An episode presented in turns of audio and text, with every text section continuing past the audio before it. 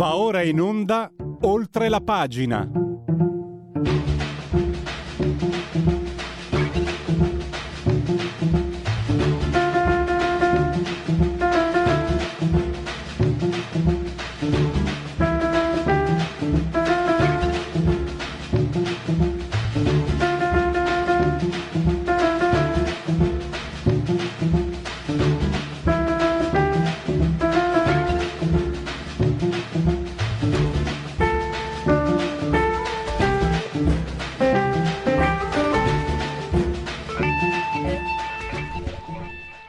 Oltre la pagina, apriamo la settimana. E beato, beato il mondo che non ha bisogno di supereroi, ma sta di fatto che ce n'è uno che sta furoreggiando. È un uccello, è un aereo, è Fleximan. E sarebbe molte cose da dire e infatti le diremo tra pochissimo. Anzi, chiamiamo subito Max del Papa al telefono e ehm, io mi sono già accorto che c'è una divisione, come dire, di tipo antropologico. Sono quelli di sinistra che sono contro Fleximan, quelli di destra, sto parlando non i politici.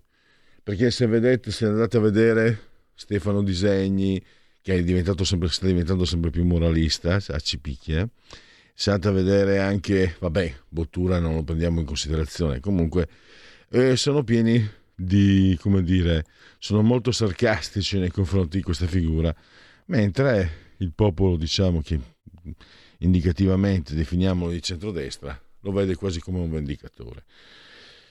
C'è un'analisi molto interessante svolta da Max del Papa e adesso con lui ne eh, parleremo perché Max spiega chi questi occhiali anni 60 Francesco che stai taldamente, stai taldamente saldamente, questi sono occhiali da, da anni 50, da, da, da, vacanze romane, da vacanze romane, che c'è, che c'è sta a fare, oh, questi occhiali, oh.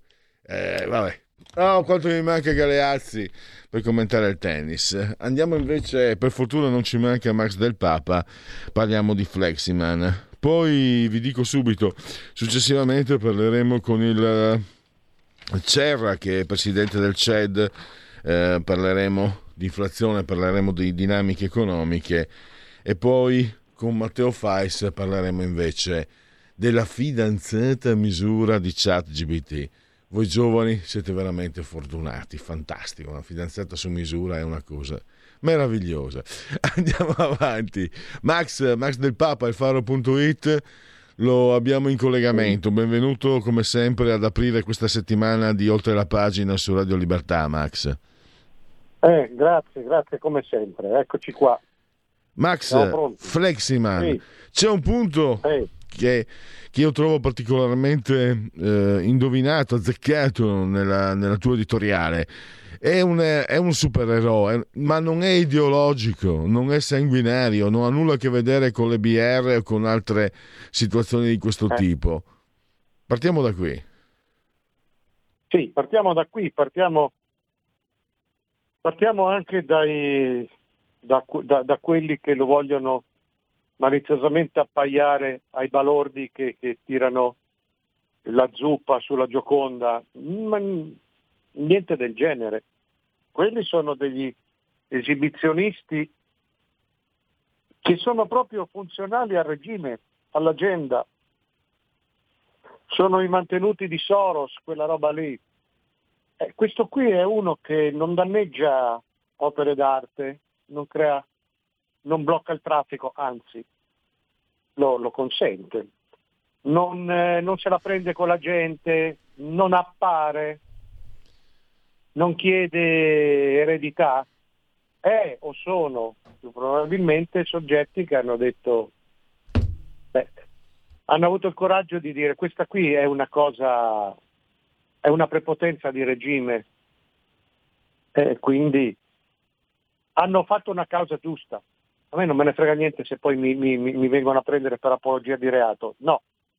Hanno fatto una causa giusta, in modo non violento, perché buttare giù un autovelox non è violenza, la violenza è un'altra cosa, e, ed è, ed è talmente giusta che sono gli stessi sindaci ad ammetterlo. Noi abbiamo fatto questa roba per fare cassa.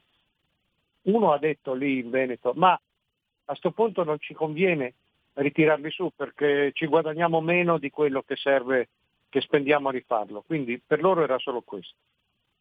L'altro, l'altro, l'altro aspetto è quello, dei, è quello dei sindaci come quello di Bologna che dicono a me non mi interessa niente delle conseguenze, io devo cambiare la mentalità della gente, che è una pretesa demoniaca faustiana che non, non compete a un amministratore.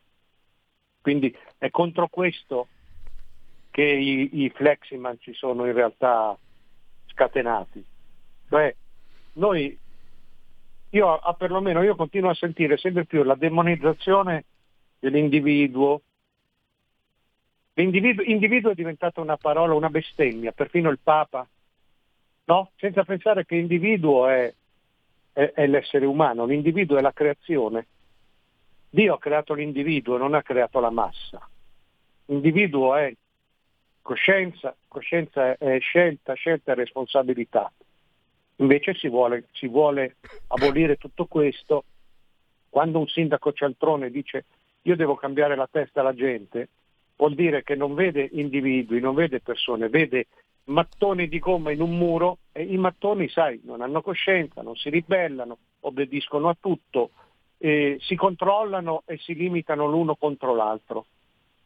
E questa è una tendenza che arriva sempre più addosso a noi perché che sia il sindaco di Bologna, che sia lo sgherro a capo dell'OMS che dice preparatevi perché vi diamo una nuova pandemia, che sia un capo dello Stato, non si invochi la libertà di scelta per non vaccinarsi, che sia eh, l'Unione Europea che decide eh, che i contadini devono sparire tutti. Sono tutte decisioni prese dall'alto che vogliono massificare. Tanto, allora, Max, Max posso interromperti uh, perché volevo aggiungere questo. No? Questo Matteo Lepore che dice voglio cambiare, è Ma, ghiacciante sì. che un amministratore dica una cosa del genere.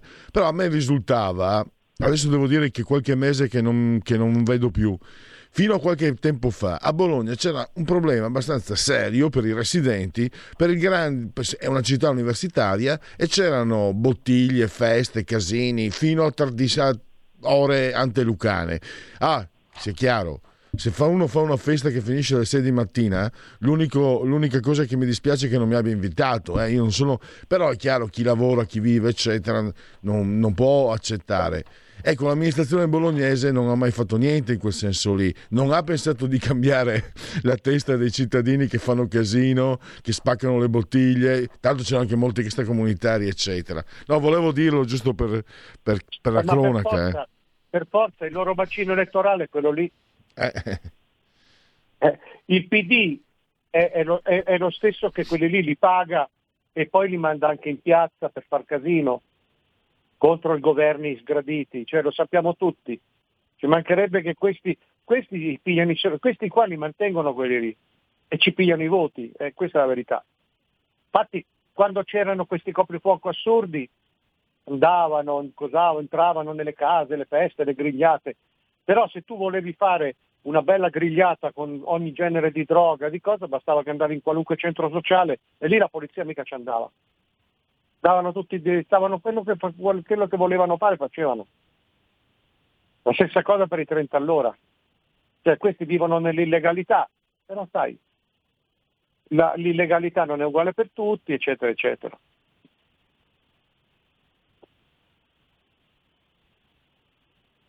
Scusa, ehm, scusa Max, mh, mm, c'è eh. anche un, un, ponte che tu fai con quello che sta succedendo con, eh, con i trattori in Francia, eh. in Germania e anche in Francia. Eh. È come se la gente stesse, le persone, qui quindi per esempio, no, dicevi prima l'ultima generazione, in realtà rappresentano se stessi. Non è vero, lo, mi sento di poterlo dire senza voler essere per carità dogmatico, non è vero che le persone hanno questo, questa preoccupazione per la... Sì, sono preoccupate per l'ambiente, ma non in quella misura. Ma Invece le persone, le persone, sono preoccupate quando, quando, vedono che magari devono cambiare le auto, devono cambiare le case, devono, cioè devono mettere mano al portafoglio e quindi si preoccupano. E quindi eh, Fleximan che è in quella direzione, cioè eh, persone vessate perché non è possibile che tu paghi non so quanti soldi per, per aver violato anche di poco il, il, limite. E anche quello che sta succedendo in Francia, in Germania e in Francia che è contro quello che stanno decidendo eh, in Europa. E tu hai trovato, hai, hai, visto un ponte tra diciamo l'idem sentire delle persone che sostengono eh, questi fleximan e i, diciamo coloro che protestano? Beh sì, sì, perché mi sembra che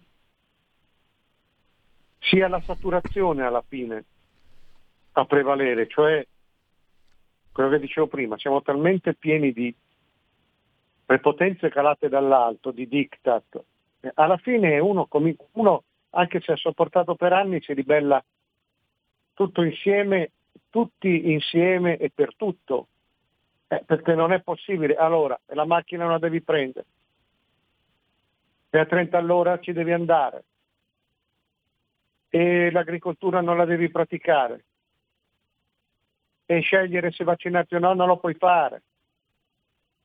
E come vestire devi rendere conto. E se devi fumare una sigaretta non lo devi fare. E se fa freddo devi dire che fa caldo perché se no sei un maiale.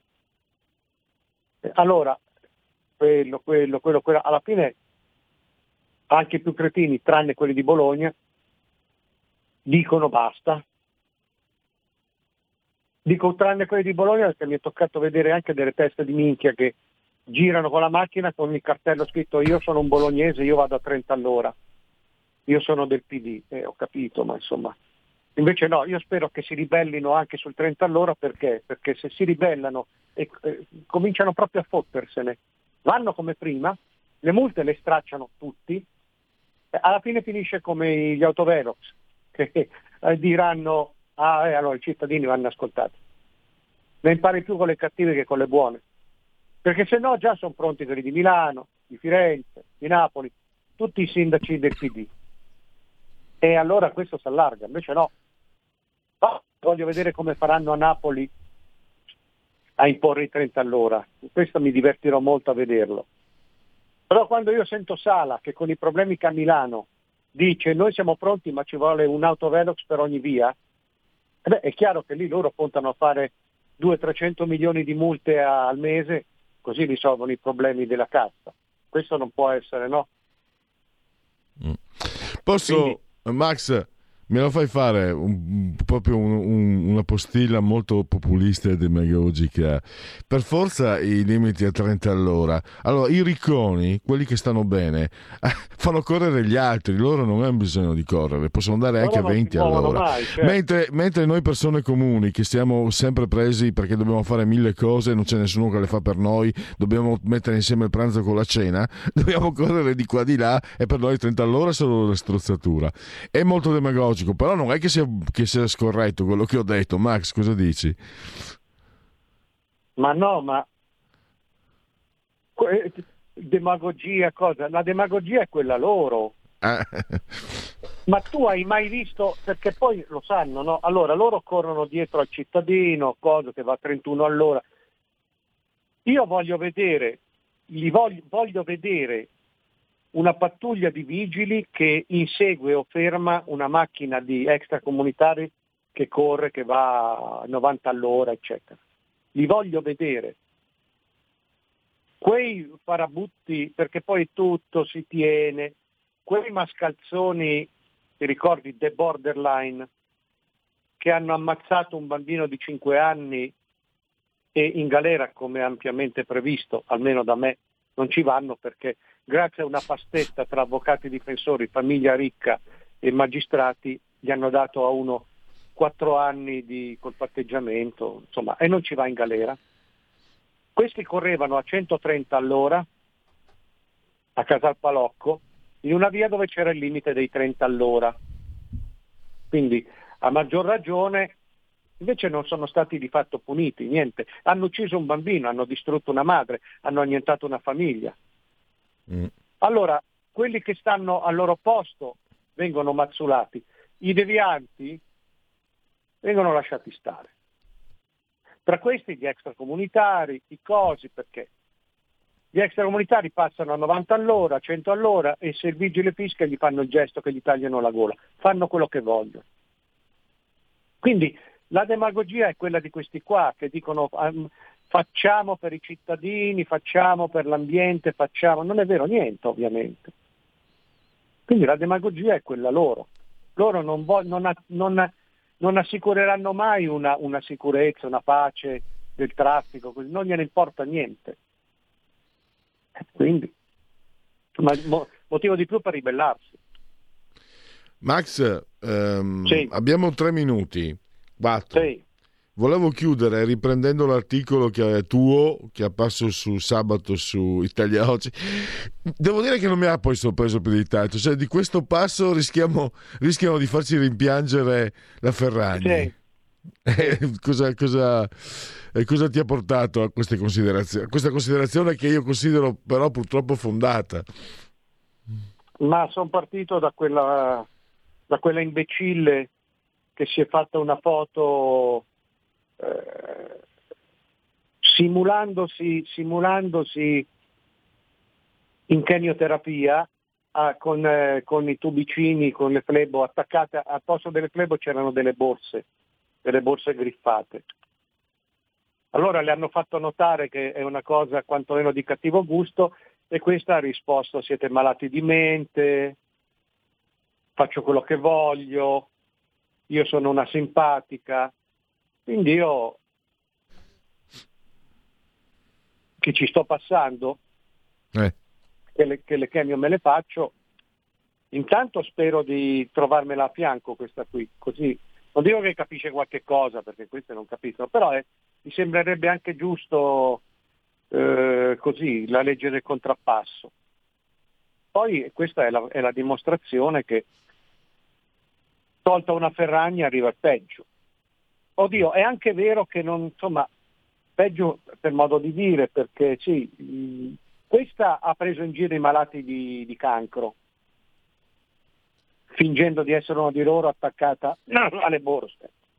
La Ferragni ha preso in giro i bambini malati di cancro perché ha fatto beneficenza a se stessa con la scusa dei bambini malati di cancro, quindi non si sa mm. cosa è peggio. Max, scusami, eh, un'altra cosa veloce, eh, vale tutto il tuo libro. Ho letto mm. non so il posto preciso, sono, ci sono già all'opera gli emuli di quel, guarda, non dico le parole, anche perché eh, ho anche le bestemmie incorporate, giusto perché eh. si sappia, sto bestemmiando in, con la testa. Quella roba, quella specie di scarto che ha messo il, insieme ad altri due il cavo di traverso in una strada qui a Milano. Ah, sì, ecco, lo stanno, ho, visto che lo hanno imitato, non so, adesso non mi ricordo sì. più il posto preciso.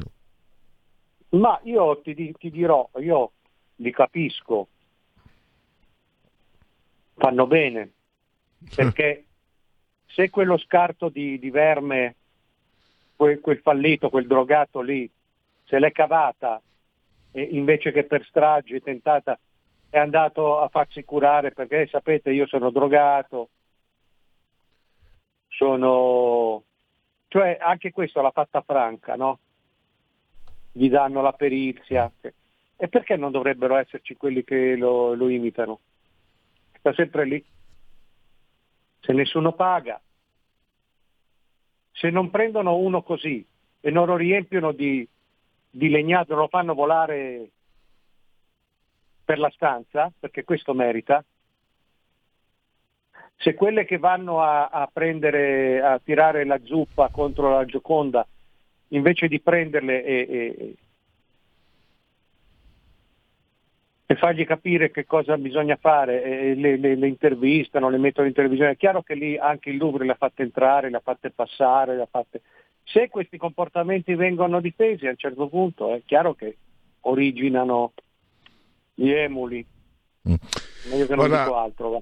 Per quelle, sì, per quelle di ultima generazione io ho la cura. È la cura che ha provato Pierluigi Pellegrin da giovane per alcuni anni. Entrare, eh, in fabbrica, no. entrare in una fabbrica del nord-est alle 6 del mattino e eh, uscirne alle, no. alle 19.30, trattato eh, come uno fare. schiavo. ecco, e anche 5, 5 ore al sabato. All'ora, eh? Questi sono quelli dei 30 all'ora. Cioè sono sempre tutta la, la, la, la rantumaglia, i Soros, i Bill Gates. Questa è quella gente che sono pagati da quelli lì. Certo. Eh, quindi, e quindi c'è un sistema che difende tutto questo. Quindi alla fine difende anche quelli che tagliano le teste col cavo, che vuoi farci?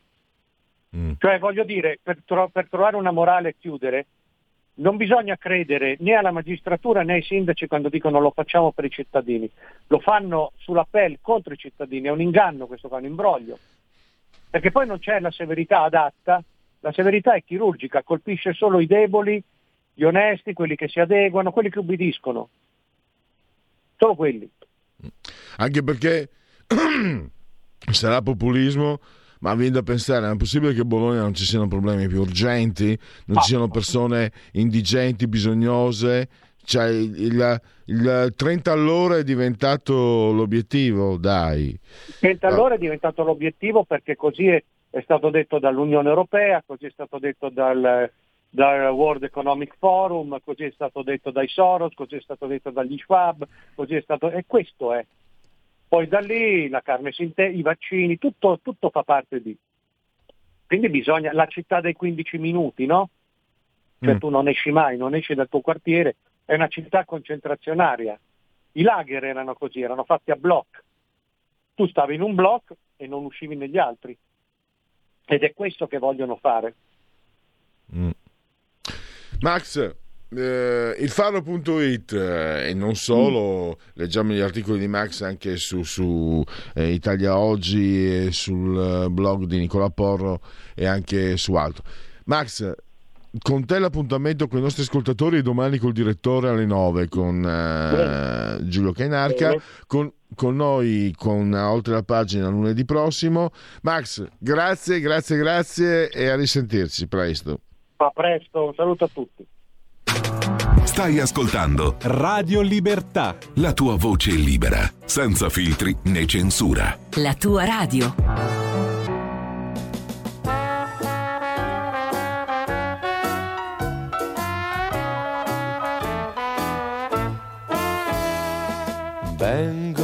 Prenderti stasera sulla mia torpedo blu L'automobile sportiva che mi dà un tono di gioventù. Già ti vedo elegantissima come al solito sei tu. Sembrerai una Jean Harlow sulla mia torpedo blu. Indosserò un bel doppio petto ed un cappellone come al capone e in camicetta e maxi gonna tu mi accenderai il sigarone. Vengo a prenderti stasera, suona il clacson, scendi giù e mi troverai seduto sulla mia torpedo blu. Vengo a prenderti stasera sulla mia torpedo blu. È una vera fuoriserie come senz'altro sei tu. Vengo a prenderti stasera sulla mia torpedo blu e saremo una gran coppia sulla mia torpedo blu. Alla capote in grigio perla, tutta in seta gloria, ma è molto seria. Sul radiatore, sopra il tappo, tu vedrai la statua della vittoria. Vengo a prenderti stasera Suona il clacson, scendi giù e mi troverai seduto sulla mia torpedo blu, sulla mia torpedo blu, sulla mia torpedo blu.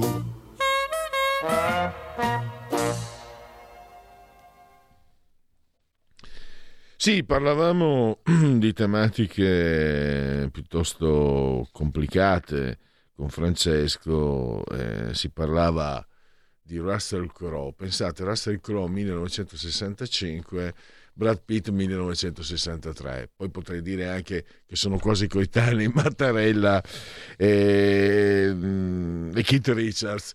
Va bene, era per, scherz- per scherzare, quindi Uh, Gaber come ogni lunedì alle 11 per aprire la proposta musicale del, oltre la pagina di Radio Libertà. E adesso abbiamo un ritorno ai nostri microfoni del dottor Rosario Cerra del CED Centro Economia Digitale. Lo abbiamo al telefono credo. Lo saluto e lo ringrazio come sempre per la sua disponibilità. Benvenuto dottor Cerra. Grazie grazie dell'invito. Eccoci qua allora, riprendendo un articolo che è stato pubblicato anche da formiche.net, eh, eh, riprendendo quelli che sono stati i lavori di Davo, Davo, no? Davos, eh, cioè il World Economic Forum, c'è un po' la come dire, le considerazioni lei le fa insieme anche al giornalista piuttosto noto, anzi molto noto, ma qui non se ne fa il nome del Corriere della Sera. Eh, perché a me, sta, eh, a me, sta, veramente non cordialmente me, a me sta acidamente per tanti motivi eh, professionali. Uno di questi è che per dieci anni Erotti non ha pagato il bollo dell'albo dei giornalisti quel signore lì. E a me già su questo sta sul gozzo no no poi per carità è, una, è un'autorevole personalità dell'economia ma a me interessa Rosario Cera non interessano quegli altri eh, dottor, anche per tutto il lavoro che lei sta facendo col CED da anni. E eh, considerazioni di ordine geopolitico su, sugli equilibri, come si, si, su come si sta cambiando come stanno cambiando appunto le, i posizionamenti. Partiamo da questo, una notazione storica, 2024, 80 anni dal, dagli accordi di Bretton Woods, quando in pratica fu deciso che eh, il dollaro diventava un po' la moneta di riferimento mondiale e adesso il, mo, il, donna, il dollaro sta mostrando, mi sembra, la corda, sta, ci sono i BRICS, ci sono tante cose. Eh, dottor Cera, da dove cominciamo per capire come si sta riposizionando il mondo. C'è anche il low profile, profilo, adesso non so l'inglese, il basso profilo tenuto dalla Cina, che però appunto potrebbe, potrebbe dire più di quello che non, che non si vorrebbe, che non si penserebbe. Prego. Sì, no, ehm, come dire, eh, questo incontro che viene fatto a Davos eh, da, da World Economic Forum ogni anno in realtà è un è più una cartina di tornasole per capire cosa sta succedendo nel mondo. Non è un incontro eh, tra uh, istituzioni, non è una roba istituzionalizzata, cioè, ci sono le, gli incontri tra le nazioni e via dicendo, è un incontro tra stakeholders importanti, cioè figure di riferimento importanti a livello mondiale, tra cui ovviamente ci sono anche i governanti, ma ci sono anche aziende, ci sono anche altre realtà, tant'è vero che quest'anno ha partecipato anche il ministro degli esteri iraniano facendo delle dichiarazioni anche abbastanza, eh, abbastanza interessanti, ovviamente tra le proteste tra degli americani e, e, de, e, degli israeliani, però per capire lo spirito con cui è fatto il World Economic Forum. Ed è interessante perché si capiscono un po' le dinamiche che esistono già, ma che tendenzialmente stanno per prendere piede anche nei prossimi mesi. Io direi non andiamo troppo, troppo lontano perché come abbiamo visto negli ultimi anni poi gli scenari cambiano, cambiano in maniera rapida. Diceva giustamente che eh, sono gli 80 anni di Bretton Woods eh, che è stata una pietra miliare negli accordi internazionali per quanto riguarda il commercio, l'economia e tutto il resto, e a Bretton Woods si decisero sostanzialmente due cose, uno che il dollaro diventasse la moneta di riferimento, e va detto che il dollaro tuttora è, una, è, la moneta di riferimento, nonostante noi abbiamo creato l'euro, non, ha, non, è riuscito ancora a impattare in questa dinamica come, come il dollaro e, e, il, e, la moneta cinese eh, non ha ovviamente l'appeal del, eh, di quella degli Stati Uniti, ancorché ci siano grandi preoccupazioni per il fatto che c'è un deficit di bilancio intorno al 6% degli americani, un debito che è salito moltissimo negli ultimi anni. Si è italianizzato il debito americano, è arrivato al 122%. Eh, l'altra parte interessante è quella del, de, del, degli organismi finanziari multilaterali, tipo il Fondo Monetario Internazionale, che sono quegli organismi che poi gestiscono un po' eh, le crisi o gestiscono un po' le relazioni. Ecco, ehm, la richiesta della Cina di eh, rivedere la, organizza- l'organizzazione di questi organismi ha trovato un muro da parte del, degli Stati Uniti. La Cina ovviamente vorrebbe eh, avere più titoli e più voti all'interno del Fondo Monetario Internazionale, mentre diciamo che il Fondo Monetario rimane comunque saldamente in mano al G7. Allora la Cina perché è importante? È importante perché eh, negli ultimi anni è cresciuta moltissimo eh, e eh, in un qualche modo sta cercando di riposizionarsi. E, non so se si ricorda nel 2017 Xi Jinping fece il suo esordio a, alla, al World Economic Forum di Davos e, e, e, e, parlò in una maniera straordinariamente globalista, eh, molto più di quanto lo facessero eh, tutte le altre realtà. Ovviamente nessuno parla contro i propri interessi, lo, lo, si fa perché c'è un sottostante economico che è importante, quindi in quella fase Xi Jinping era molto per, la, per spingere perché era da poco stato eletto Donald Trump che invece prometteva delle restrizioni, prometteva di, dei dazi e quant'altro. Diciamo che in questa fase ci siamo ritrovati su per giù nella stessa modalità anche se la Cina ha, volato un po' più basso in questa, in questa, in questa tornata e, e, ha cercato comunque di fare dei discorsi eh, che potremmo definire business friendly, facendo capire che la Cina è ancora aperta, che ci sono grandi spazi, che ci sono grandi realtà e che ci sono grandi opportunità per tutti. Ma eh, quello che è successo negli ultimi anni insomma, ha lasciato un po' l'uditorio eh, occidentale un po' freddo. Altro tema molto importante è stato quello dell'intelligenza artificiale, ovviamente che è, è, è diventata la cosa di cui parliamo tutti, da, da, dai, bar, dai, bar, alle grandi realtà.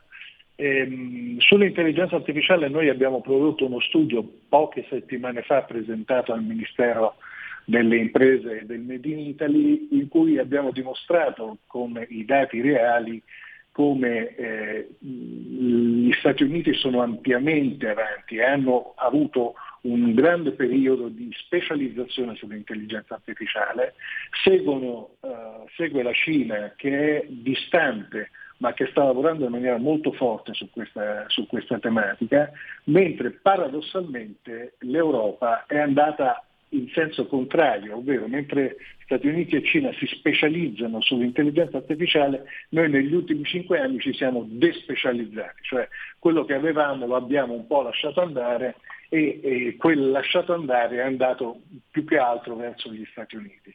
Quindi questo tema diventa molto importante, in quel contesto Macron è stato quello che ha più di ogni altro cercato di, di spingere per una sovranità tecnologica europea, lo fa da molti anni, va detto, e, e ha finanziato sostanzialmente una, un'azienda che si chiama Mistral, eh, che insieme ad un'altra, insieme ad un'altra eh, tedesca paiono essere i due campioni su cui sta puntando un po' l'Europa. Purtroppo noi eh, italiani eh, ovviamente siamo, siamo in ritardo e, e, e, non ci siamo da questo punto di vista.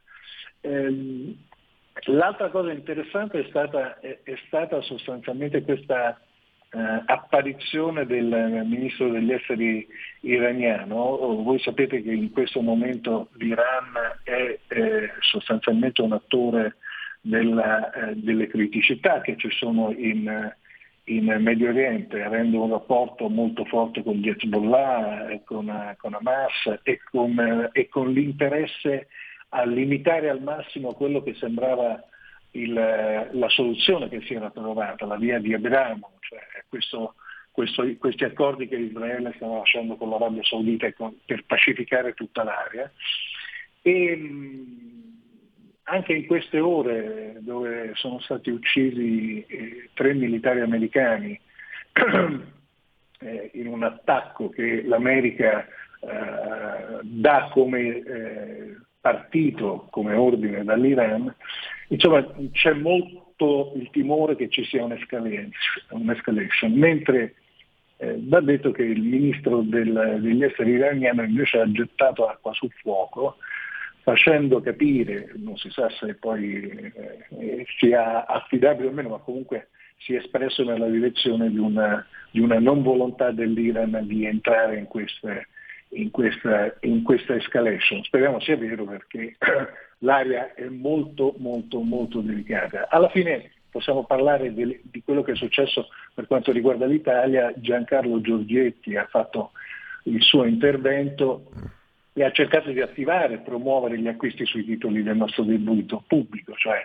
è andato in un qualche modo a cercare di eh, promuovere eh, il sistema Italia all'interno del, eh, della globalizzazione che a Davos è abbastanza evidente. Ehm, un'ottima, un'ottima, un'ottima proposizione, ovviamente noi non ci possiamo limitare a queste attività, purtroppo siamo un po' indietro sul lato della crescita e la crescita in futuro sarà tutta legata alle capacità tecnologiche produttive, quindi dobbiamo iniziare a pensare a mettere a terra nuovi progetti e nuove modalità con cui con cui mandare avanti il paese e farlo crescere da un punto di vista tecnologico perché, ripeto, la tecnologia alla fine sarà il tema su cui tutte le economie mondiali andranno a competere e noi ad oggi siamo molto indietro in un continente che è molto indietro rispetto a Cina e Stati Uniti. Non si riesce a, a tradurre in uh, situazioni operative in progetti operativi in termini ricerca.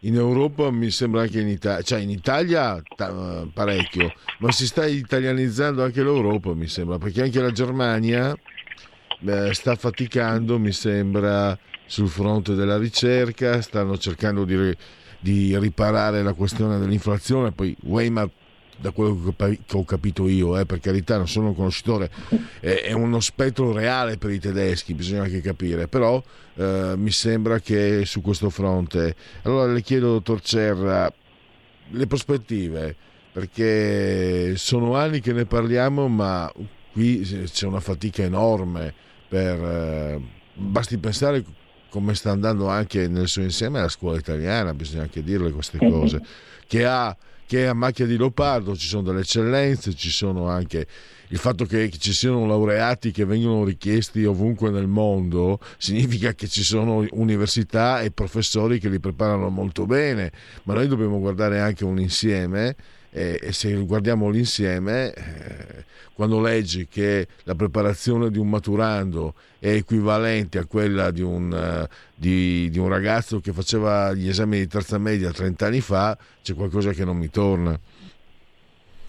Sì, c'è un problema strutturale. Io direi che pro... ci sono due ordini di problemi. Il primo è culturale. Eh, ed è il fatto che ci siamo messi in un ordine di idee di sopravvivere, eh, che è un errore strategico micidiale, nel senso che quando in, in realtà eh, c'è una competizione, eh, l'ordine di idee è quello di vincerla. Cioè non può essere l'idea di sopravvivere quella che manda avanti uno, un'economia o un'economia della sopravvivenza, per cui dire, ci mettiamo tutti a fare pizze, e, con tutto rispetto, eh, ci mettiamo tutti a fare pizze, turismo, eh, aspettando che vengano, che vengano, da fuori i, le persone che hanno fatto denaro per spenderlo da noi.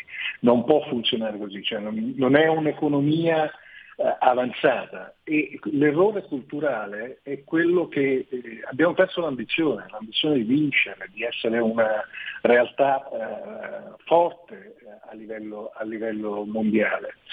E, mm, questo lo, è, è, un, è, una cosa che dura da molti anni, da moltissimi anni. E, mm, le faccio riflettere su una cosa.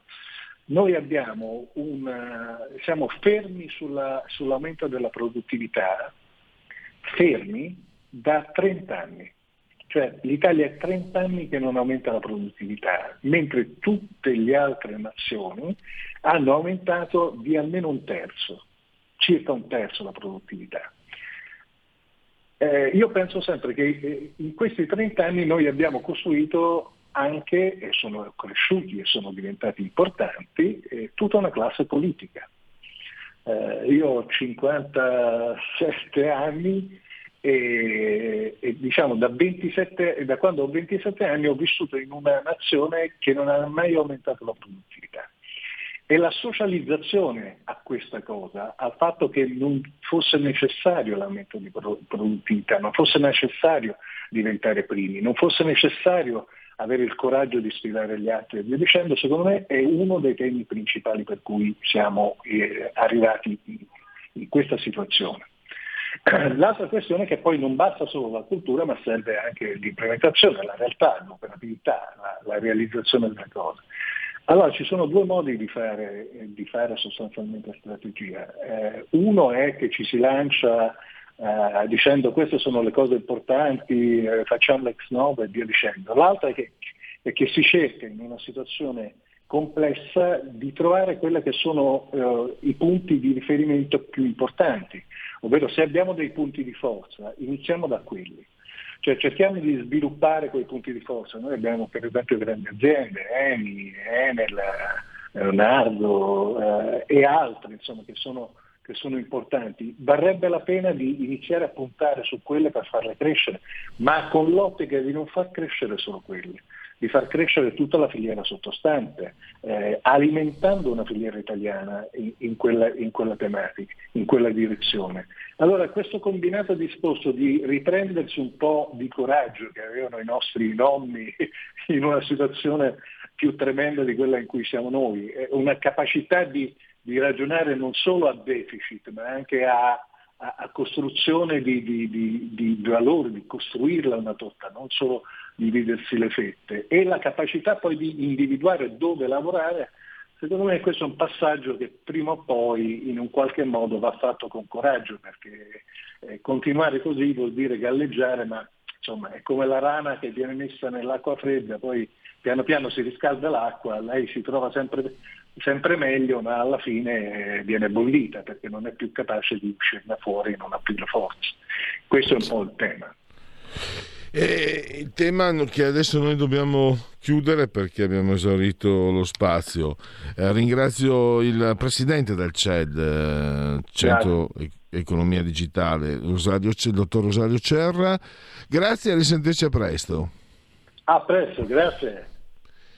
Adesso togliamo la, la condivisione e andiamo con eh, Segui la Segui la Lega è una trasmissione realizzata in convenzione con La Lega per Salvini Premier. Segui la Lega prima che la Lega segua te alla Marciana o seguisca te alla Pellegrina, ma anche secondo sintassi. Sono sul sito legaonline.it, scritto legaonline.it. Il PDF scarica il libretto 2022-2023, un anno di risultati di Lega al governo, risultati e traguardi. Dopo un'occhiata poi la possibilità di iscriversi, il 2 per 1000, il calendario delle feste della Lega e tante altre cose. Come iscriversi è molto facile, molto semplice, si versano 10 euro, si può fare anche tramite PayPal, senza nemmeno la necessità che siate iscritti a PayPal.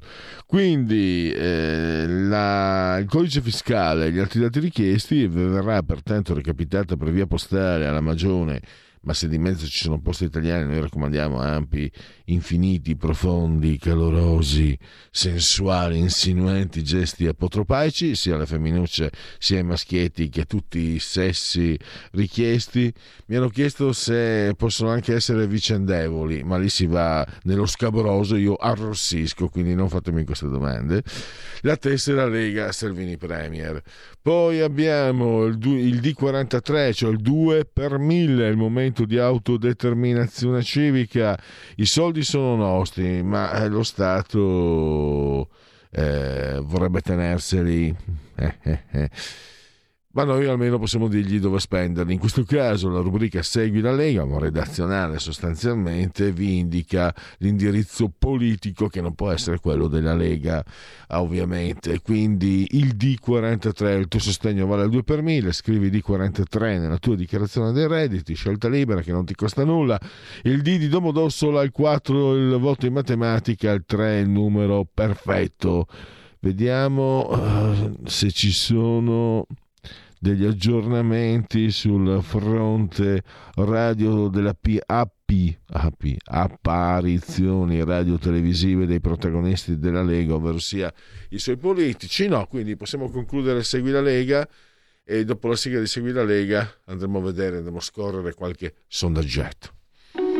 Segui la Lega è una trasmissione realizzata in convenzione con La Lega per Salvini Premier. Eh, vedere cosa dicono le proiezioni eh, demoscopiche. Allora, intanto, come ogni lunedì, eh, termometro politico, gli autovelox servono per la sicurezza stradale o per fare cassa? Allora, eh, i limiti di velocità sono anacronistici gli autovelox nascono per una ragione giusta, ma poi fanno solo cassa, praticamente il 73,9%, cioè 3 italiani su 4 hanno una percezione molto negativa. Sono necessari, è giusto che ce ne siano molti, 9,4, 15,7 addirittura indispensabili. Quindi diciamo 3 a 1 eh, sono contro gli autovelox. Eh, solitamente ho visto sono gente di sinistra che è favorevole agli autovelox. È una questione quasi direi antropologica. Cosa pensa delle, delle, zone 30, le aree in cui non è consentito alle auto di superare 30 km all'ora? Ah, e qui invece abbiamo, magari siamo mm, impre, nell'imprevisto, perché qui il 50, ho molta fiducia in uh, termometro politico, per quello mi permetto di sottolineare gli esiti.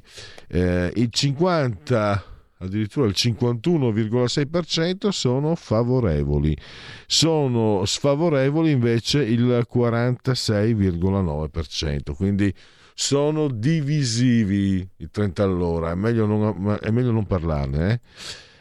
Cosa pensa di Fleximan che abbatte gli autovelox in Veneto?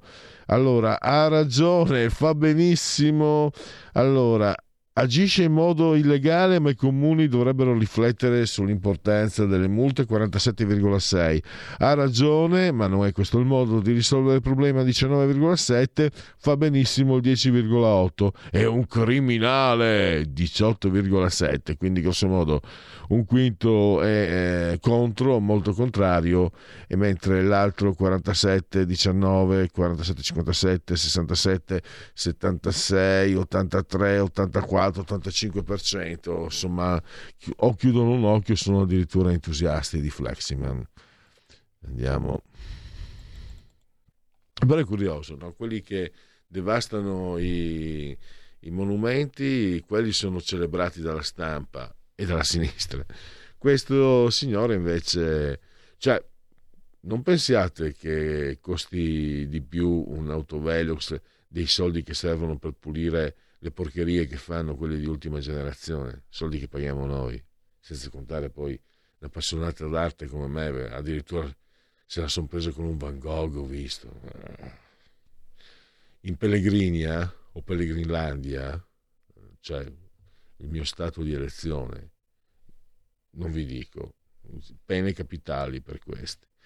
Le giovani generazioni sono meno preparate? Sì, uh, addirittura 70 qui abbiamo sono meno preparate complessivamente per il 72,7%, eh, 19,24,7% invece dice che no, non è vero, sono più attenti al proprio futuro, sono più preparati che in passato.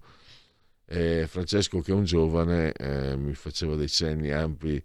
Eh, sai cos'è Francesco? Non siete voi che siete meno preparati è il sistema che è peggiorato tanto. La scuola fa, fa mi veniva una parolaccia, ma la scuola fa veramente schifo. Poi è chiaro, quando uno è in gamba, eccetera, trova la strada per... e ci sono, e per quello che ho avuto la fortuna e il piacere di vedere io, siete in tantissimi, anzi cosa vi dico sempre, siete preparatissimi rispetto alle mie generazioni, la vostra sfortuna è che questo paese non vi dà più opportunità, vi suggerirei di andarvene il più fretta possibile, perché questo 30 anni fa trovavi delle opportunità, la trovate anche quel grassone barbuto di Pierluigi Pellegrini, figuratevi se non la trovereste voi, 30, se non l'aveste trovate voi 30 anni fa. Invece eh, adesso vedo proprio un, un bruttissimo panorama. Eh, questo almeno lo penso io per quel che vale. A fiducia del Presidente del Consiglio Giorgia Meloni. Abbiamo 41,6 a 57, eh, quindi 58 contro. E poi intenzioni di voto e poi sono 11 a 31 devo andare assolutamente all'intervallo. 29 Fratelli d'Italia 19,4 PD 5 Stelle 16 Lega 9,6 Forza Italia 6,6 intervallo Stai ascoltando Radio Libertà. La tua voce libera, senza filtri né censura. Sai cosa? La tua radio. Veramente ho l'impressione che ci sia, come dire, eh, quasi a, a macchia di leopardo. Le bionde trecce, gli occhi azzurri e poi le tue calzette rosse e l'innocenza sulle gote tue, due arance ancor più rosse. E la cantina buia dove noi respiravamo piano. E le tue corse, l'eco dei tuoi no, oh no, mi stai facendo paura dove sei stata? Cosa hai fatto mai? Una donna, donna, dimmi cosa vuol dire sono una donna ormai? Ma quante braccia ti hanno stretto, tu lo sai, per diventare quel che sei, che importa tanto, tu non me lo dirai, purtroppo. Ma ti ricordi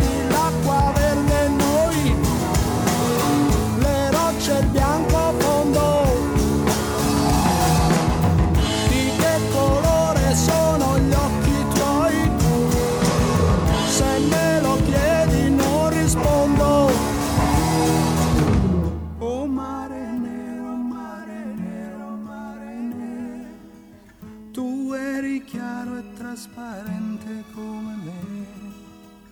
Oh mare nero, mare nero, mare nero tu eri chiaro e trasparente come me.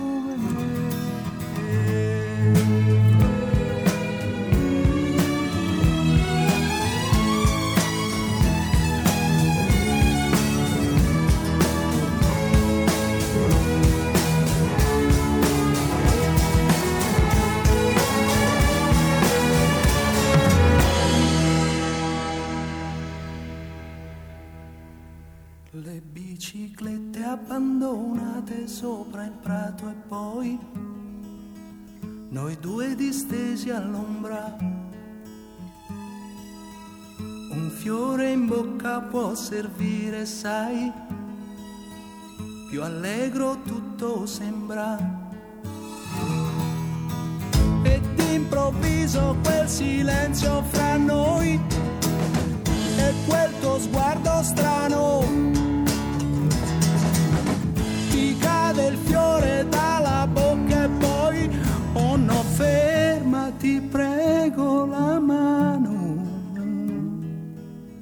Dove sei stata? Cosa hai fatto mai? Una donna donna donna dimmi cosa vuol dire sono una donna ormai. Io non conosco quel sorriso sicuro sei non so più chi sei mi fai paura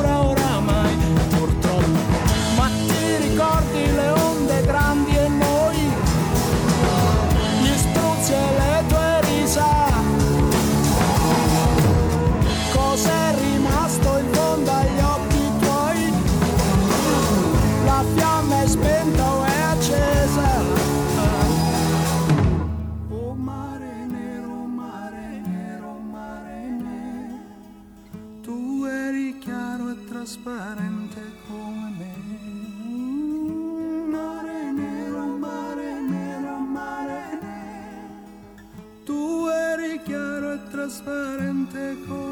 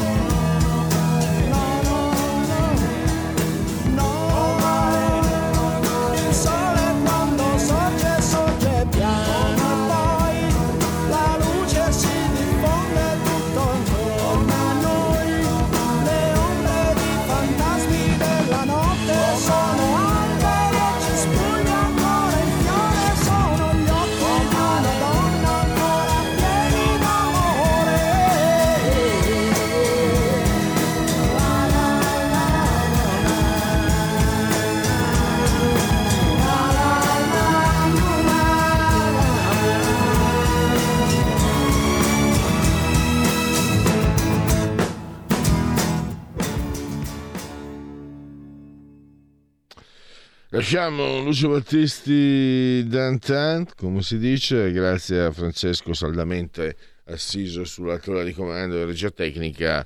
Ormai do campo libero ai nostri tecnici per le scelte musicali. L'unico, l'unica indicazione è lunedì e venerdì con Gaber. Allora, la prendo larga. Intanto saluto, dovremmo avere in collegamento Skype. Saluto e ringrazio Matteo Fais, il detonatore.it. Facciamo esplodere la banalità. Benvenuto Matteo. Buongiorno a tutti. Matteo, la prendo larga, ma ci arrivo subito. E c'era in italiano, ho avuto veramente, adesso ormai a parte Sorrentino siamo nei disastri, ma proprio, mamma, schifezze. Ma fino a 30 anni fa ha avuto veramente eh, interpreti di grande, interpreti, autori di grande talento. Uno di questi è stato, a mio avviso, ma non solo secondo me, Marco Ferreri, che sono andato a vedere l'anno perché non lo ricordavo di preciso. Nel 1986 girò un film, si chiamava I Love You.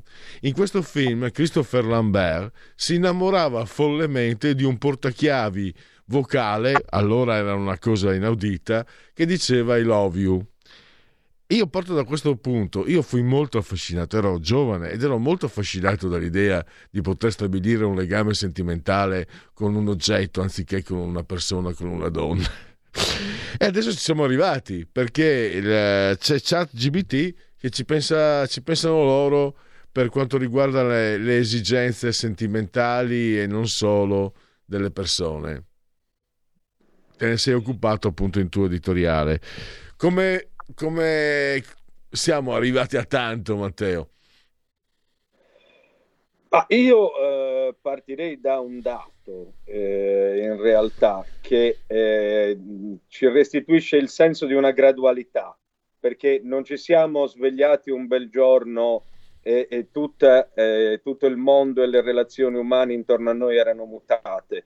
La cosa è avvenuta nel tempo e in realtà eh, sappiamo bene che eh, da decenni oramai il grosso delle, dell'esperienza e dell'esistenza sessuale eh, di una larga parte della popolazione maschile si svolge più che nell'interazione eh, carnale vera e propria con le donne eh, attraverso un diffuso voyeurismo che eh, coinvolge la pornografia.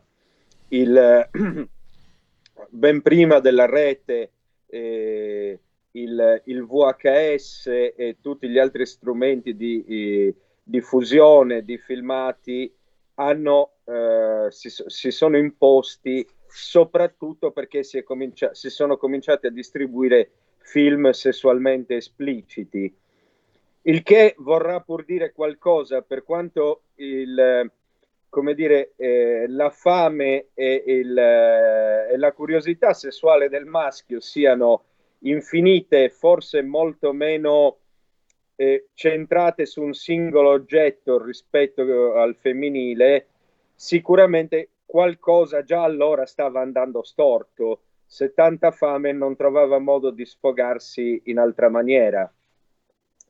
Quindi Quella è stata la prepista sicuramente, o, o, meglio, o meglio, più che la prepista è stato il sintomo di un malessere, chiamiamolo così, anche se non è detto che lo sia, diffuso. Successivamente poi abbiamo avuto eh, questo dirompente fenomeno dell'imporsi della rete e del web e il web lo sappiamo, cioè si regge, sul, eh, si regge sulla pornografia, tant'è che vi ricorderete che anche durante il periodo pandemico, quando c'erano problemi per distribuire fondi alle persone che avevano dovuto chiudere l'attività o che comunque si trovavano impossibilitati a portarla avanti, i server del ministero sono cro- crollati e mi pare Pornhub o YouPorn, eh, uno di questi siti qui, fece dell'ironia dicendo se avete bisogno di qualche server ve lo prestiamo noi, ecco. Questo dimostra che loro hanno una potenza sul web eh, non indifferente, perché effettivamente hanno un numero di ingressi, eh, oserei dire, sconvolgente.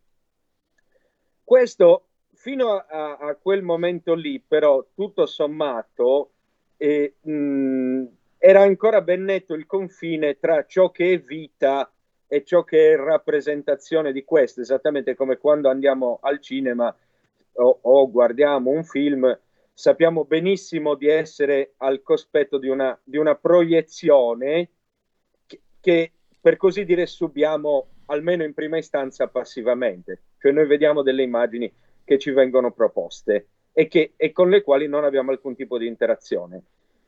Adesso è venuto fuori di recente con lo sviluppo di questa eh, fantomatica chat GPT di cui tutti parlano e con cui tutti si sono oramai, salvo il sottoscritto probabilmente, arrischiati a fare qualche esperimento come eh, scrivimi un articolo su, ecco, questo è l'esperimento tipico, oppure scrivimi una poesia sul mare, un altro. Ecco, ma malgrado ciò, eh, fin qui era un simpatico giochetto, ma a quanto pare è venuto fuori che a mezzo di un abbonamento premium eh, eh, ci siano anche delle applicazioni suppletive di chat GPT che ti consentono di crearti una fidanzata eh, su misura, almeno se non altro sullo schermo. La eh, differenza sostanziale però ri- rispetto alla pornografia è che eh, questa, eh, questa fidanzata virtuale interagisce con te, cioè risponde alle tue domande, e, avanza, eh, come dire, eh, de, dell'affetto rispetto alle tue richieste, alle eventuali richieste emotive che tu puoi avanzare. Quindi eh, la situazione già comincia a complicarsi. E in qualche modo eh, ricorda un po' quel, mh, mm, quel romanzo di Ira Levin da cui fu tratto anche un film con relativo poi remake con Nicole Kidman successivamente. Il romanzo di Ira Levin si intitolava in inglese The Stepford Wives, che è un'espressione oramai idiomatica in, in terra americana, indica fondamentalmente la casalinga disperata.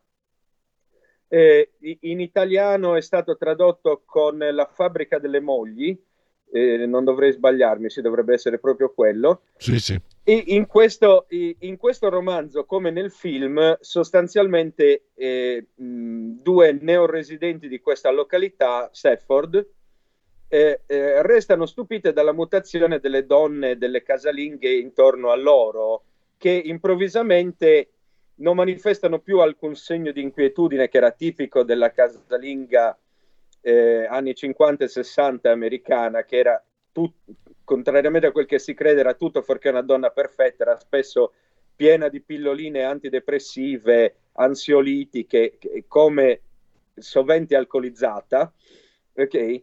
Improvvisamente questa inquietudine sparisce e tutte le donne eh, nella comunità diventano particolarmente remissive e sottomesse alle, alla volontà del marito.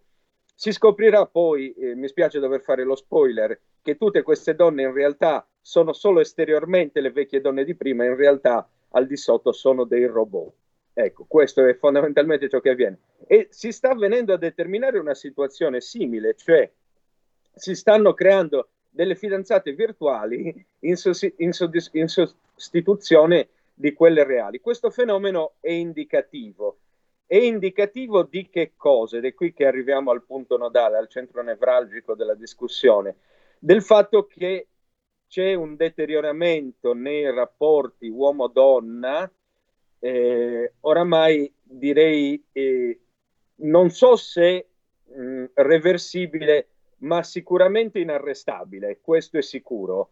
Eh, anche tutta un, tutto un dilagare di fenomeni all'interno di quella che si chiama la manosfera, cioè la sfera degli uomini, d'accordo?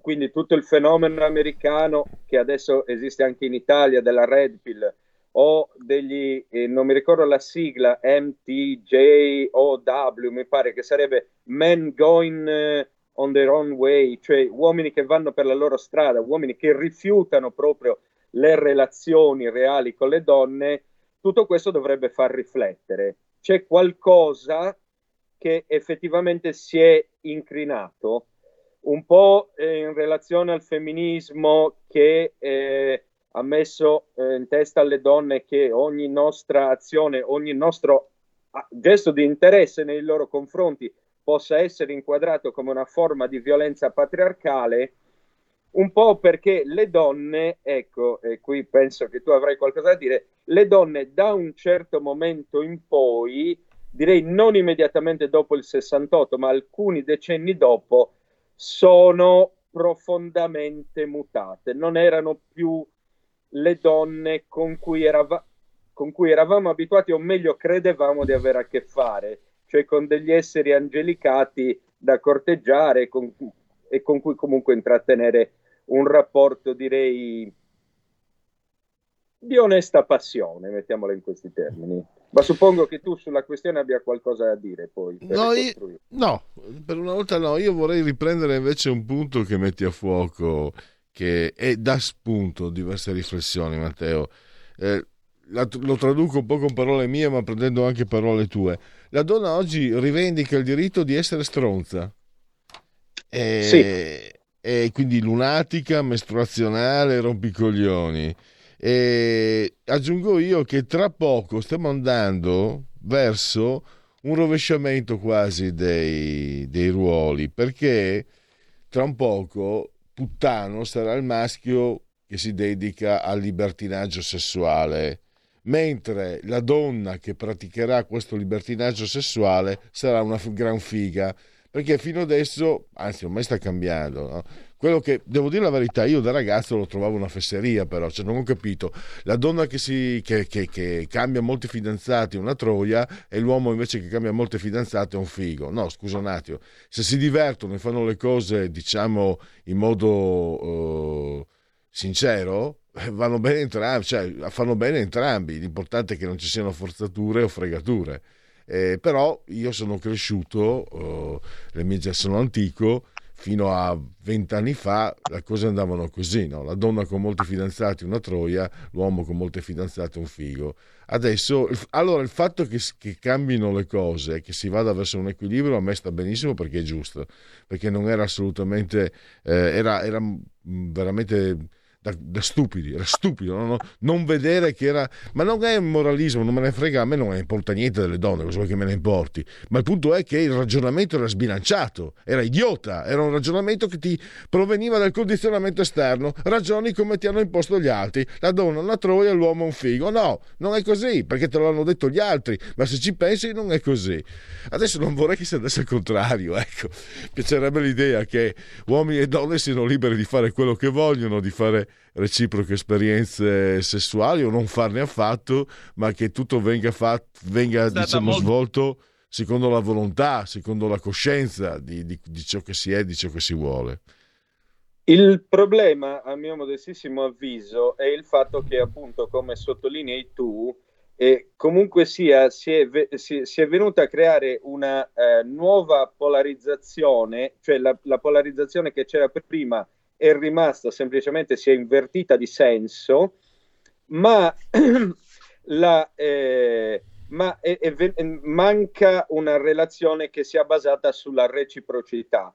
E io direi, eh, e come ho sottolineato in un altro articolo, eh, si poteva intendere questa, la mutazione che stava avvenendo, cioè questa inversione di senso di cui stavo parlando adesso, anche semplicemente facendo riferimento a, eh, a quello che era il mercato discografico e come questo è andato mutando, eh, in particolare nell'universo anglofono, eh, perché da un certo momento in poi, eh, diciamo dagli anni 80, ma la situazione è venuta consolidandosi negli anni 90, le donne hanno cominciato a rivendicare sempre di più la loro indipendenza, cosa che di per sé poteva, potrebbe anche non essere considerata ne- negativamente, come giustamente sottolineavi tu.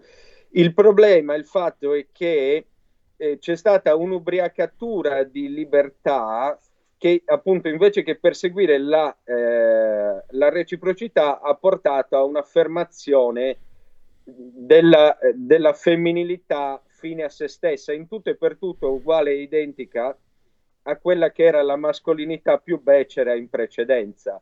L'abbiamo visto con classici come Girls Just Wanna Have Fun di Cindy Lauper e tutta quell'altra serie di cantautrici che sono venute fuori negli anni 90, penso per esempio ad Alanis Morissette, eh, Meredith Brooks, oppure Anouk, che eh, queste siamo fra il 95 e il 97 per la precisione, cominciano a rivendicare con tutta una serie di canzoni un'indipendenza, io direi, anche un poco fine a se stessa. C'era Anouk cantava Nobody's Wife, cioè eh, non sarò mai la moglie di nessuno.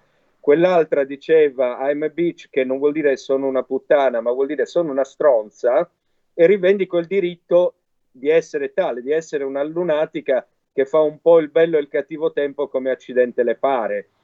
Ecco, tutte queste rivendicazioni sono, a mio avviso, ripeto, ubriacature di libertà, non, non ricercano una reale parità dell'uomo, ma cercano di rovesciare un meccanismo, una struttura, anzi scusatemi, gerarchica, che si era venuta a creare nel, nei rapporti uomo-donna la rovesciano invertendo il, il corso di questa, cioè quindi la donna deve comandare, deve fare quell'accidente che le pare, deve essere, deve sostanzialmente sgravarsi dalle sue responsabilità, tanto quanto prima poteva essere sgravato l'uomo. In realtà anche lì lo era solo alli, fino a un certo punto, per esempio già all'interno di una relazione di tipo più serio, matrimoniale per così dire, e tutta questa libertà aveva smesso di esistere eh, già da molto tempo.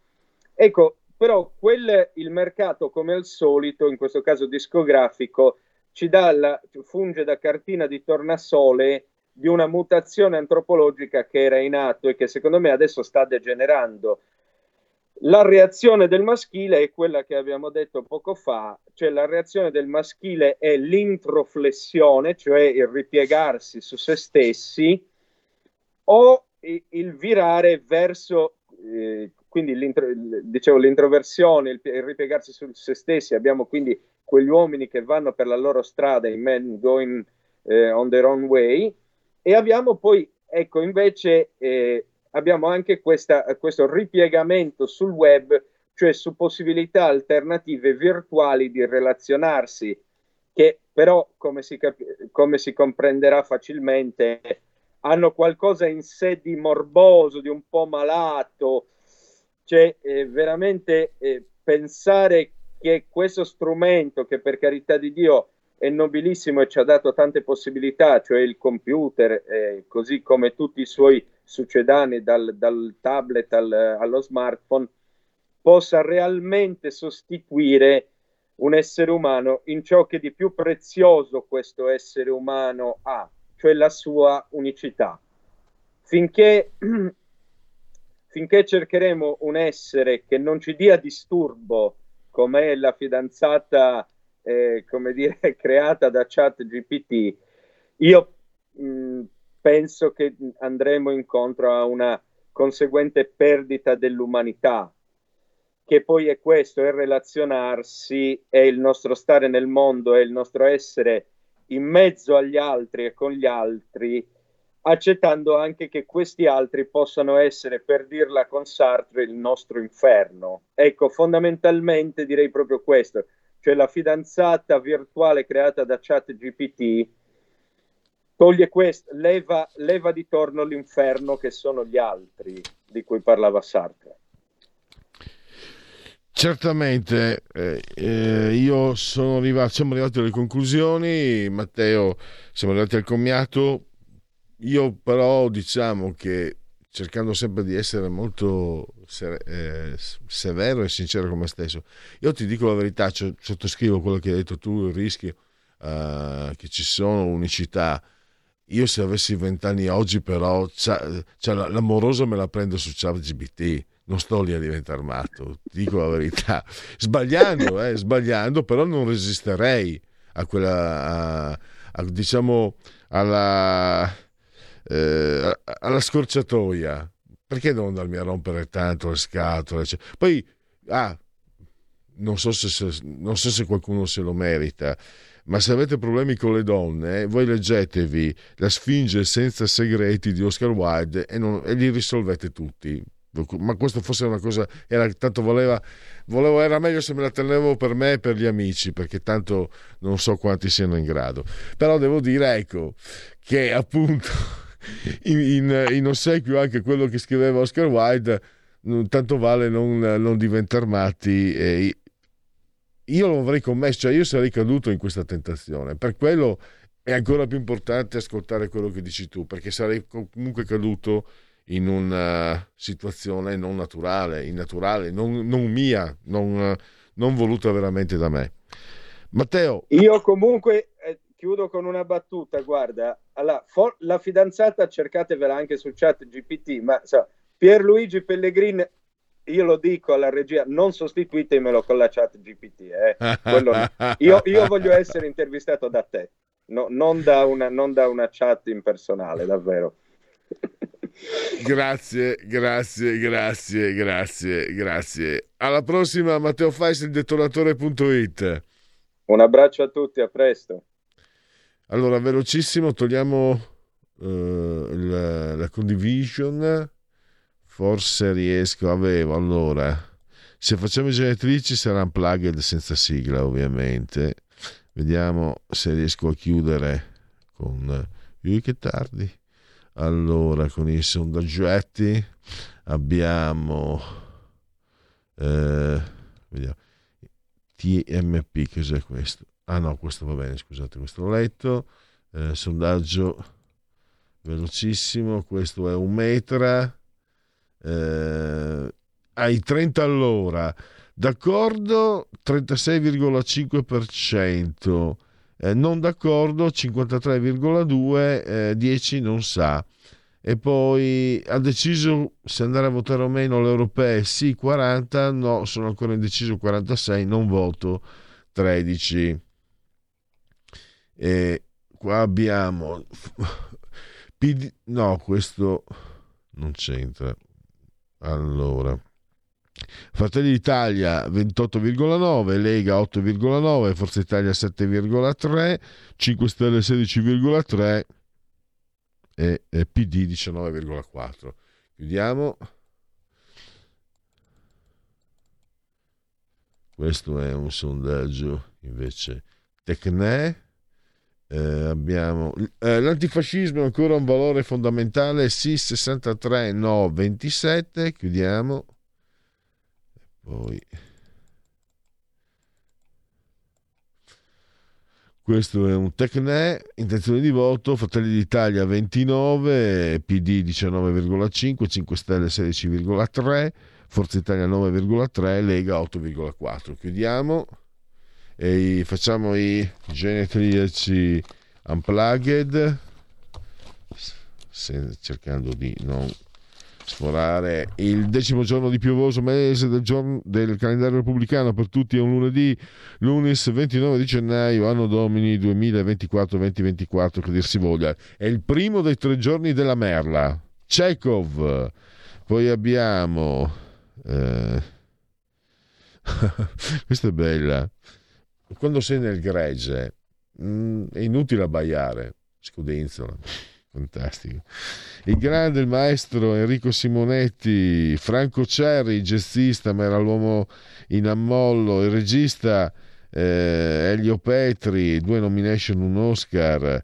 Poi abbiamo un giocatore ispanico dell'Inter, Joaquim Peiró, Mark Singer, o Singer, Visitors, il primo, il, l'economista eh, Kenneth Galbraith, che ha detto le riunioni sono indispensabili quando non si ha voglia di fare nulla.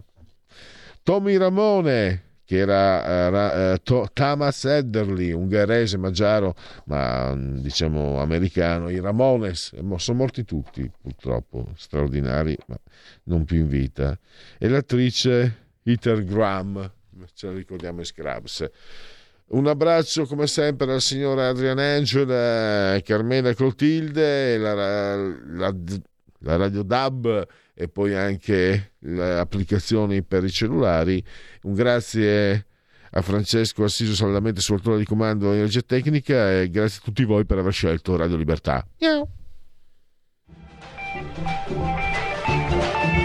Avete ascoltato oltre la pagina.